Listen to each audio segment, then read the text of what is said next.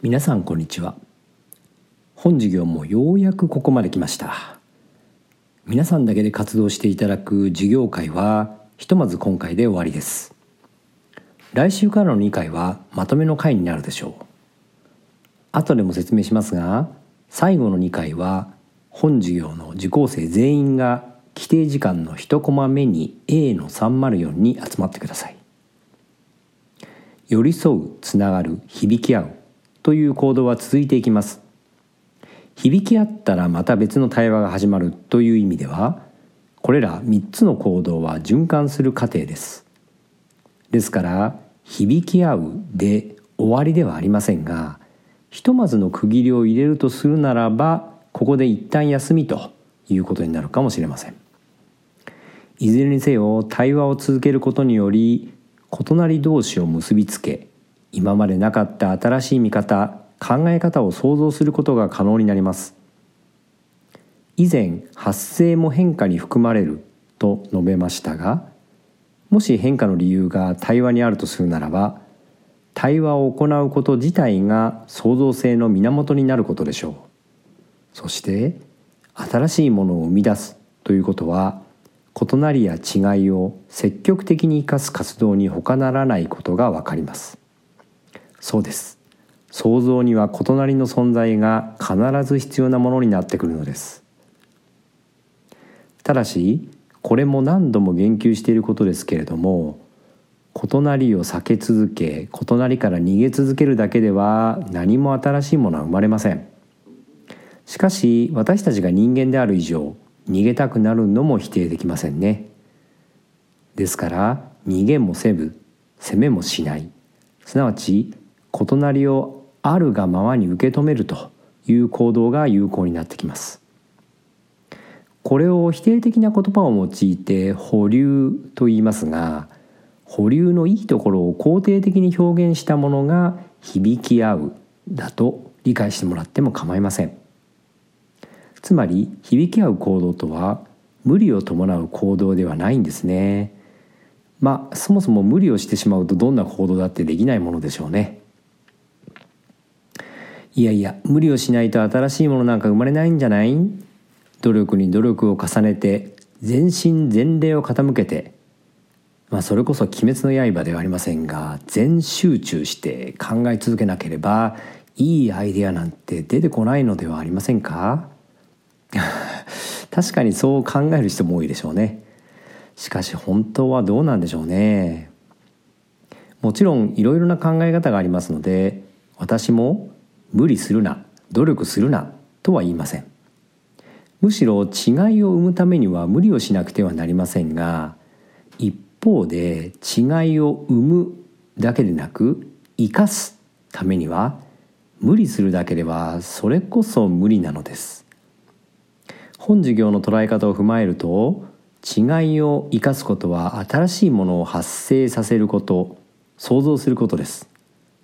したがって新しいものが出来上がる瞬間というのはやはり響き合う行動がきっかけになっていることが多いと思います。つまり無理や努力だけでは成果が上げられないということになります。もし皆さんがああ今無理してるなと気がついたらやはり一旦お休みする保留にすることが大切です。ここで誤解しちゃいけませんが無理を全くしないですなわち異なりを全く生み出さずに保留だけをすること。それをサボりというふうに言います。ですから大抵の人はサボってる人を見ると怒り出すわけです。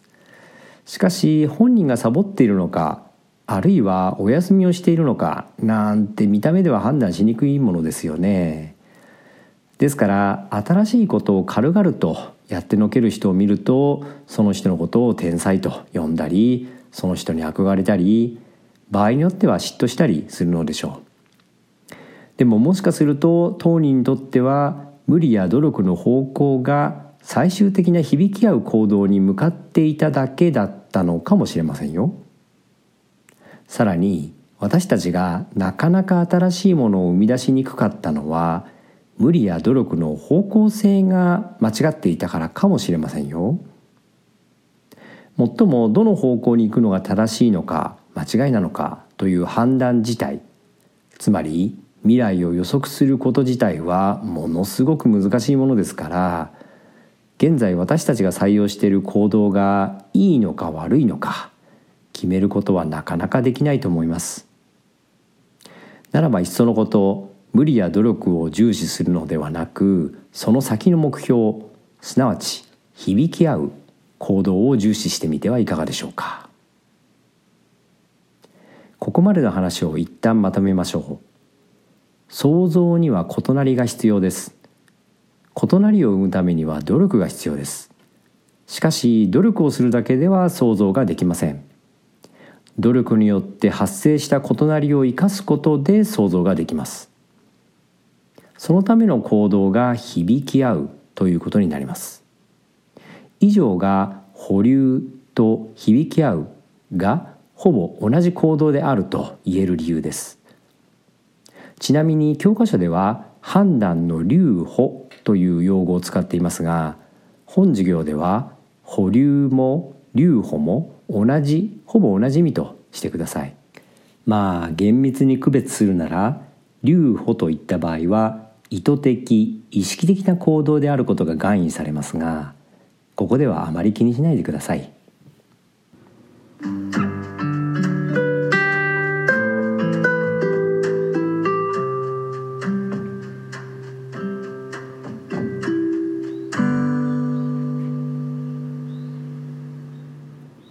それではワーク 17A に行きましょう。たかだか3つの数字を言い合うだけの活動ですが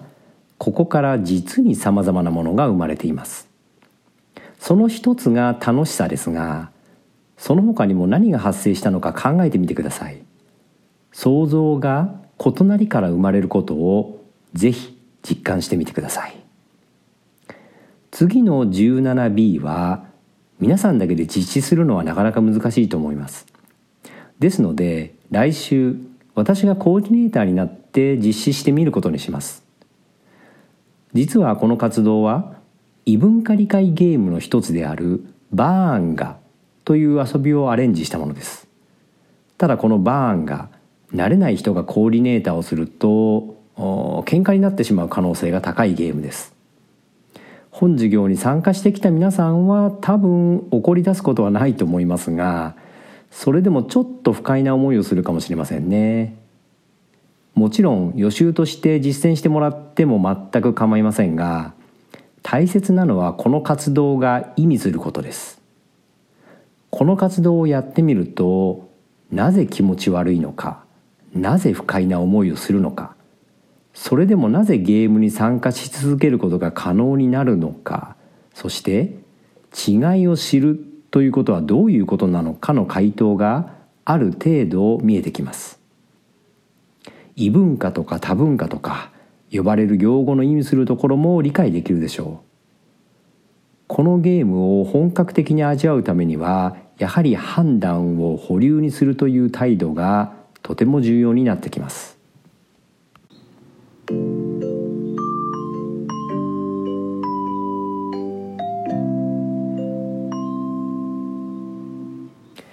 さてさていよいよ本授業のフィナーレを飾るワーク18です。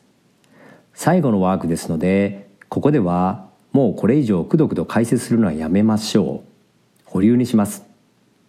とにかく教科書を読んでやってみてください。この活動を私は特に意味作りと呼んでいます。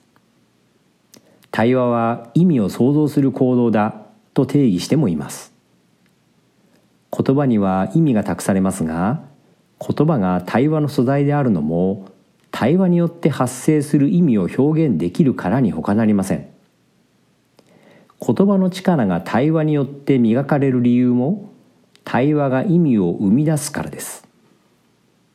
逆に対話は言葉の力を知るだけでは不可能です。しかしこれもだいぶ前に取り上げましたが対話自体は誰でもいつでもどこでもできる行動です。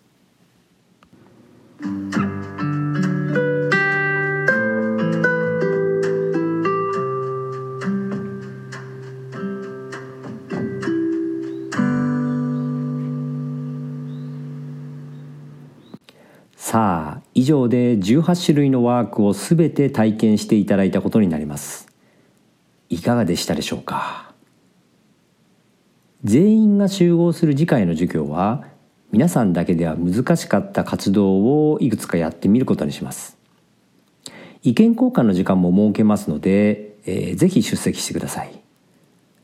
それではまた来週お目にかかりましょう。